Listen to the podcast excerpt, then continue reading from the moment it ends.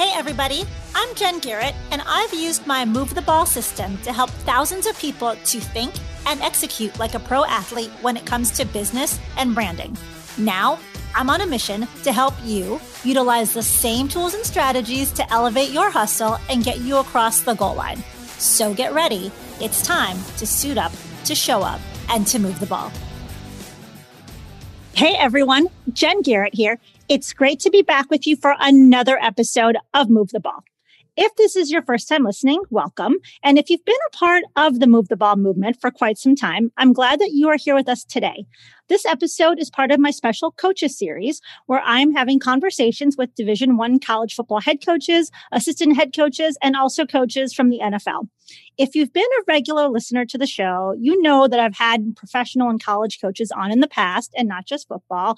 But this season, I wanted to do a special series as I think it's important to showcase coaches' perspectives. And why is this? Well, for me, it's because you've heard me say this before. It's very different being a player than being a coach. And as coaches, as leaders, they play an influential role for their team, their colleagues, fellow coaches, as well as for their athletes. Not that the players don't have an influence too, but it's different and it's a different role. So that's why I wanted to do this series. And especially as leaders off the field, we also have to be coaches who enable our teams, empower them, and make sure we position everyone for success and have them playing in the right positions to be able to move that ball. So that's why I'm doing this series. Again, I'm really excited for the show. For today's episode, I've got a special guest with us inside the huddle and ready to help us to move the ball is Coach Brent Brennan. Coach Brennan is currently the head football coach at San Jose State University, where he is going into his fifth season. Coach Brennan played college football as a wide receiver at UCLA. He started his coaching career coaching high school football, moved on to being a GA, a graduate assistant for three years. And throughout his college coaching career, he's coached at several programs, including Cal Poly, being a position coach at San Jose State, as well as Oregon State. And then he returned to San Jose State as the head coach in 2017. Coach Brennan, welcome to the show. Hey Jen, how you doing? Thanks for having me. Well, thank you so much for being here with us today. And as a podcast host, I'm always thinking about what's the best question that I can ask to lead off the show. And of course, I had some ideas because I do prepare for my shows. But as I'm sitting here in Tampa, I was messaging with a player on the Bucks just a few minutes ago, and I started thinking about, you know what, I'm going to take things in a different direction. I'm going to call an audible, as they like to say. So I'm going to just kick off our chat by asking you why football? People ask me this question all the time. I fell in love with the game when I was four. And so I want to know from you, what was it about football that made you excited about it, made you want to play, as well as devote your career to coaching? Well, I think for me, first with football is I immediately, as a young person, grew up watching it. My dad played. I had a lot of family members that played college football. I loved going to games with my dad. I loved watching games with my dad. Went to many, many San Jose State football games because my dad was a football alum here. So I grew up running around the parking lot and running around the grass fields here playing catch and just have awesome memories of that. And then when I got to high school, I was excited to play. It's not as big as it used to be, but Monday night football used to be the best night of the week. You got football on a Monday. On a weekday, I remember me and all my friends talking about the game all day and rushing home to watch Monday night football. And then as I got older and started to play more, I loved the brotherhood. I loved the camaraderie. I loved just how it felt being part of that team. That really pushed me to go this route. Just I, I had great coaches in, in high school and college and people that seemed to really enjoy their work and seemed to really do it the right way. Just made huge impressions on me as I got into it. Just the idea that I firmly believe football is the greatest team game ever created because no one person is going to be able to take over a game everybody depends on everybody on every single play to move the ball down the field or to stop it. So that's where it came from. Absolutely. There are so many parallels between life and football. And you're right. I think football is the greatest sport that teaches so many life lessons. There's obviously you can learn lessons from other sports as well, but football, there's something about it that I've just taken so many lessons away from the game and applied in my own life off the field to be successful. So let's talk about you playing football at UCLA. As a young man playing college football, Was there someone that was kind of an influential coach that really ingrained some lessons in your head that you've taken with you throughout your life into your coaching career to be successful? Well, I think it's important, first of all, that I make sure your audience knows that I was not a good player. I was not. There were people much better and much more talented than me playing at UCLA. But I was fortunate because we all got coached by the same people. And so on that staff, our head coach was Terry Donahue, who's Hall of Fame coach and just an incredible human being our offensive coordinator was Homer Smith, who was just an offensive legend and an incredible teacher. And then my position coach was Rick Neuheisel, who was a great technical teacher. He had a lot of fun ways about him. He was fun to play for. He was exciting to play for. He had great energy at practice. And so those were the guys that really kind of got me started and got me thinking about would I like to go this route. And you mentioned that you're not a great player. You don't have to be a great player to be a great coach. And also, great players don't always make great coaches, too. They're very different roles as well. And so I wanted to ask you your transition from being a player to a coach. Talk to us about, in your mind, how is it different being a coach and being successful as a coach, looking after your team, growing your players as a team? It's not just one person focusing on their individual performance at that point. Absolutely. As you transition into coaching the game, you gain a much better understanding of how everybody's all connected and how everybody uniquely depends on each other every single play that was part of my growth, especially early as a coach, was getting involved in all three phases of the football game offense, defense, special teams, understand the importance and the impact of the special teams on the outcome of football games and field position. It was a fun journey. When I was a graduate assistant, I worked for great people on great staffs at Hawaii and University of Washington and University of Arizona. A lot of those people also kind of helped shape me and kind of pushed me in the direction I wanted to go as a coach as I learned and grew and developed my process and my technique. Sure. And you actually served under the legendary Wildcat head coach, the late Dick Tomey. Can you share with us, was there anything that you learned from him that has really helped you in your position now as being a head coach at San Jose State? Dick Tomey was absolutely the most influential person on me as I was coming up in the coaching ranks. I, I worked for him at Arizona in 2000 and then at San Jose State from 2005 to 2010. Just an incredible human being, an awesome coach, a great guy to be around. And that relationship lasted until when he passed away a couple years ago.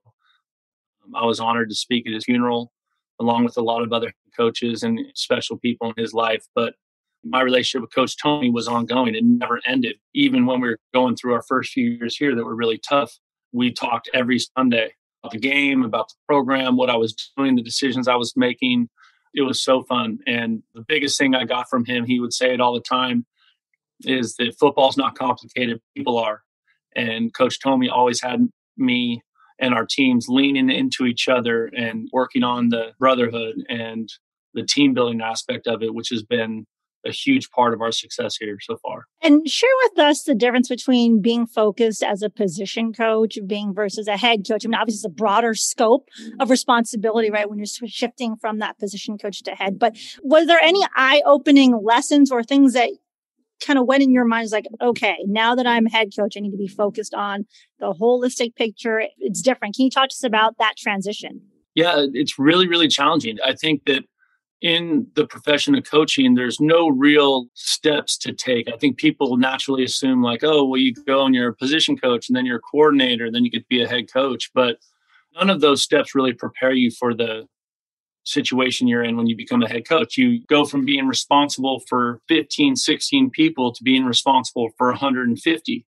And again, back to Coach Tomey's football's not complicated, people are. All of a sudden, you're managing adults, you're managing professionals, and you're managing young men ages 17 to 23 roughly and all of a sudden there's so much more to worry about or so much more to consider with the decisions you make and how you try and build a program. It's an incredible journey and it's also an incredibly challenging journey. I mean some of my best and more often worst days of my professional career came in those first few years when i was head coach here at san jose state And you mentioned people and you got different personalities. And I think whether you're coaching a football team and a football program, or you're just a business leader or someone that's leading a mm-hmm. team off the field, I mean, you have to manage the people and those personalities, and your style has to adapt depending on who it is you're interacting with. Can you talk just about kind of how you deal with different personalities and what your approach is? Well, I think always with me, it comes from a place of love. I mean, do you really care about people or not? I think in our profession, you can find both nowadays people that are really in tune with the players and the coaches on their team and in their program, and people that see it as a real business. And I tend to lean on the coach Tomey side of it's all about the people and how much you care about them and how much you can give and how much you can serve the young men you're charged with. And that's where my whole focus has always been, even as an assistant coach. That's the place that I always felt the most comfortable operating from.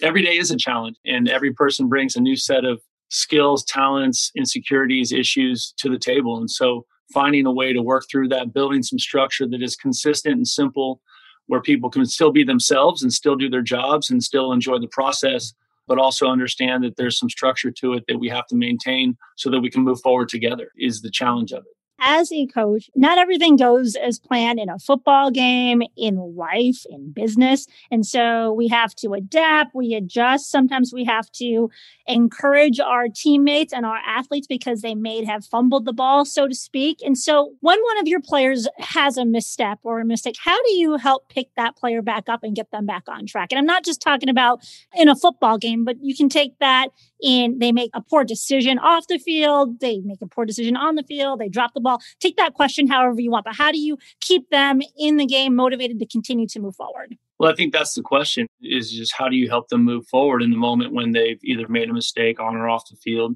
How do you best support them in the process of trying to help them grow and develop into better young men, into better football players, into better students? That part of it, back to like caring about young people and building that trust so that you can have those conversations and you can help them move forward and they trust that you have their best interest at heart is where it has to be. And that's where I want to live all the time, our program here. So as you're negotiating that, as, as you're trying to figure that out and how you want to handle those things, every situation is different. Every young person that you that drops a pass or gets beaten coverage or whatever, you're dealing with a different person. So you have to have a really good feel for everybody individually and then how you need to address those situations that also continue to serve the program and the whole team. Sure. So let's talk for a minute about this last season. The 2020 season was one like many will say none other just because of COVID and having to navigate through this world of uncertainty and not knowing is there going to be college football, is there not? Talk to us about the San Jose State football journey through last year. And as a leader, as a coach, it's also important during times like COVID and where the world is just completely unsure of what's going to happen, leaders have to step up, they have to rise, and they have to lead their team through that uncertainty. So, talk to us about that journey for you and your football team. Well, I mean, it was an incredible one. And it was obviously really challenging when we were maybe a quarter of a way or a third of a way through spring practice when they shut down everything here at San Jose State and we had to send everybody home. And so that part was intimidating because you're sitting there going, okay, how do we keep us together? How do we keep building our team? How do we keep moving forward, even though we can't be together? And so we had to get really creative with what we did and communicated. And it was a lot of what we're doing right now is a lot of Zoom.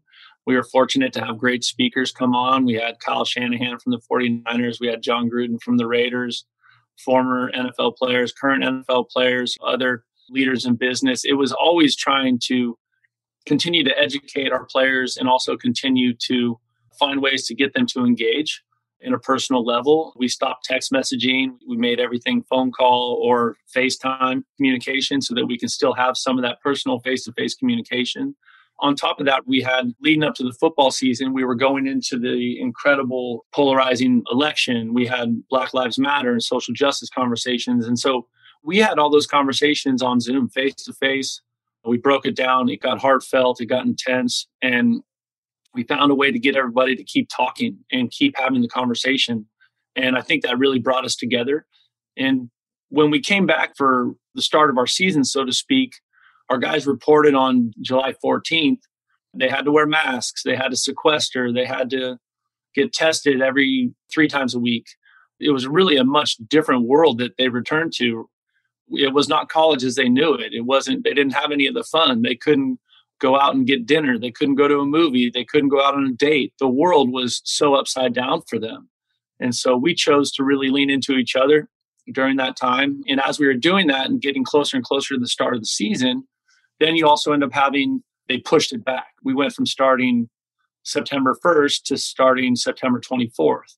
And five days after that, they canceled the season or, or postponed it to the spring. And so there are all these moments that were just really devastating to the players and the staff and everyone that feels passionately about college football or who's intimately involved. And how do you keep moving forward? At that time, we decided to keep our players here on campus because we felt like it was a better, safer environment for them to be in as they were continuing to do Zoom classes and train so that we could stay together and we can have some of that. The training was much different. We were training in groups of, I think, 12 at the time was the regulations from our county and, and trying to find a way to keep moving forward, even though it felt like outside the world was falling apart.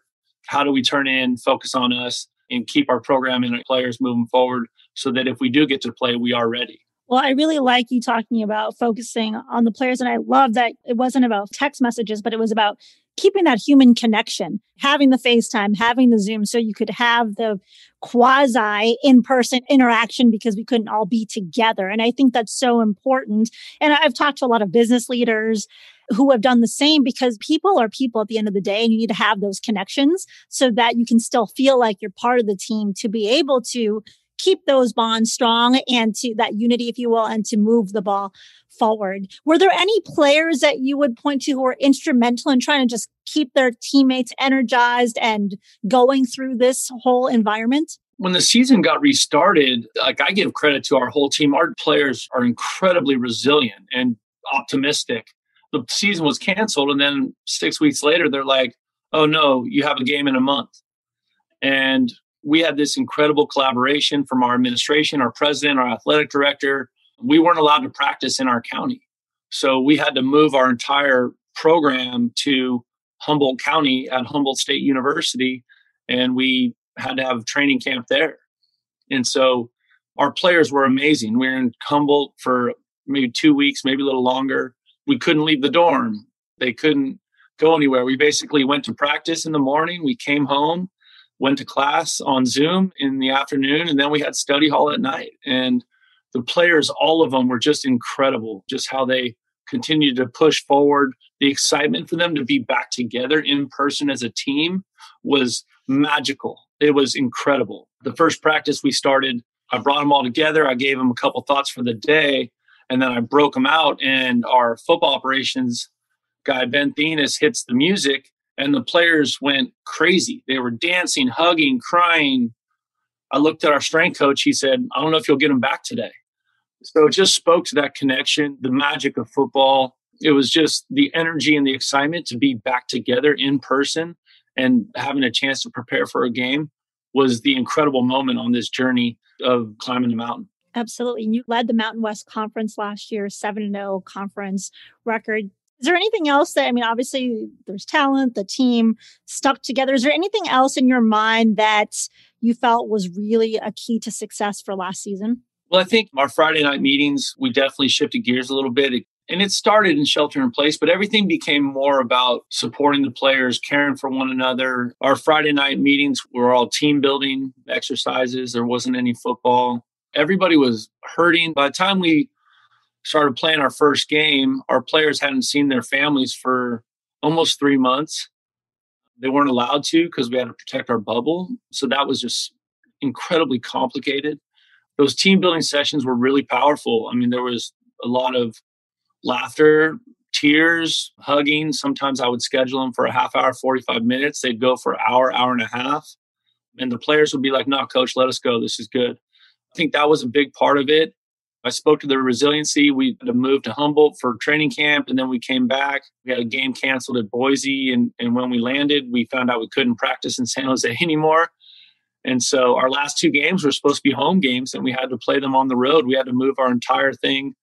We went to Hawaii to play a home game.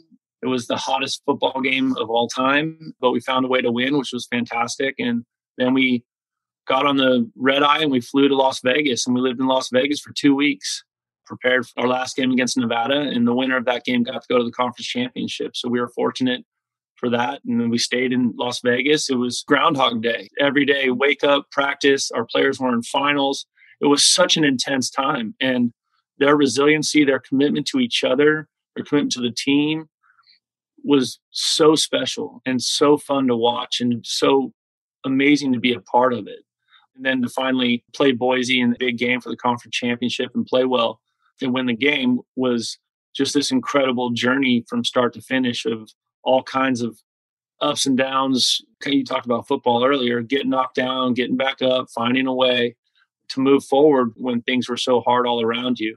So, all in all, it was just an incredible experience. Football teaches you that lesson to be resilient, to adapt, to adjust. You just find a way. So, that's one reason why I've loved the sport ever since I was a kid. So, just a couple questions before we wrap the show. So, you've got a number of guys that are currently playing in the NFL that you personally have coached, such as Josh Oliver, who's a tight end with the Ravens. Bailey Gaither just got picked up. He's a wide receiver, signed as an undrafted free agent. Like when you look at guys that have been a part of your program and have now gone into the league, what is it about them that A makes them special? And what advice would you give them so that they can continue to succeed at the next level? I've been really fortunate to coach a lot of good players that have had a chance to continue playing beyond college. And the one key component to all of them is just an incredible work ethic. And that sounds so cliche.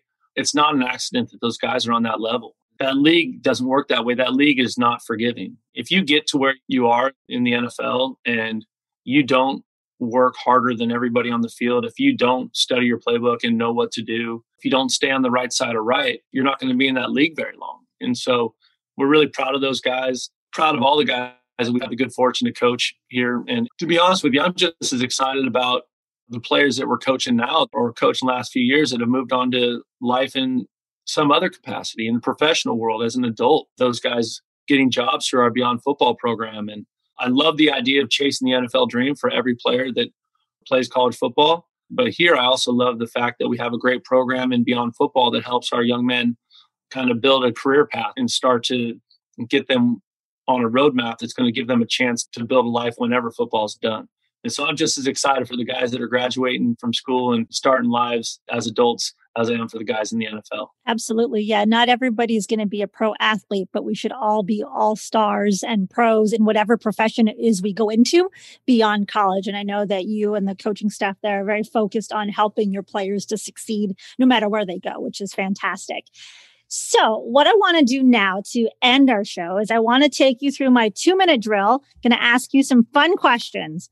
Are you ready? I'm ready. All right. First question is What did you want to be when you were 10 years old? I wanted to be a pro basketball player when I was 10 years old. Okay.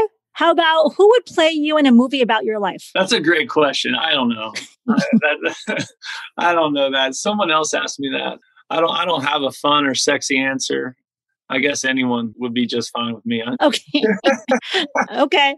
How about what's your favorite vacation spot? Donner Lake in Truckee, California, by Tahoe. Oh, nice. How about what's your favorite ice cream flavor? That's a good one. I, I would say I can be a vanilla guy if it's good vanilla. That would probably be it. Sometimes maybe get into the gelato game, which I'm a fan of. So gelato, something coffee or mocha, some kind of flavor like that. Okay. Gelato is good too. Yes. How about what is a pet peeve of yours? When I'm coaching a player and he walks away before I'm done talking. Oh, yes.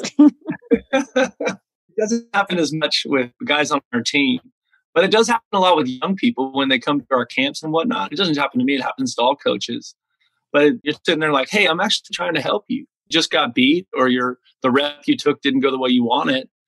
And so I'm trying to give you some tools or a thought process to help you have success the next time you go. And they're kind of inching away from you or walking away. I gotcha. How about what book are you currently reading or what podcast are you currently listening to? I'm currently reading Atomic Habits. Awesome so far. I read a ton. I love it. I'm also a big podcaster. Anytime I can consume anything that I think is going to help move our program forward or make me a better man or better husband or better leader, I'm all for it. I listen to like 50 different podcasts. Kind of in your space, I really love Yogi Roth, How great is ball?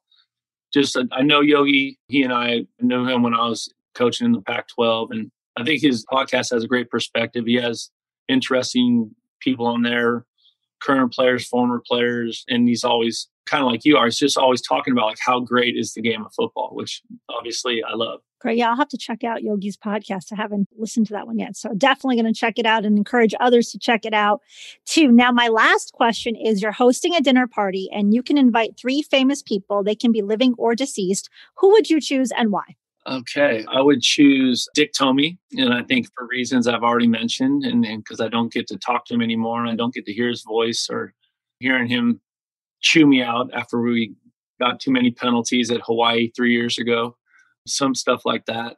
It would be Dr. Dre because his music was kind of the anthem of my formative years and just intrigued by just the whole story. I think it's fascinating all the way from the start to where it is today. It's just a really interesting story. Yes.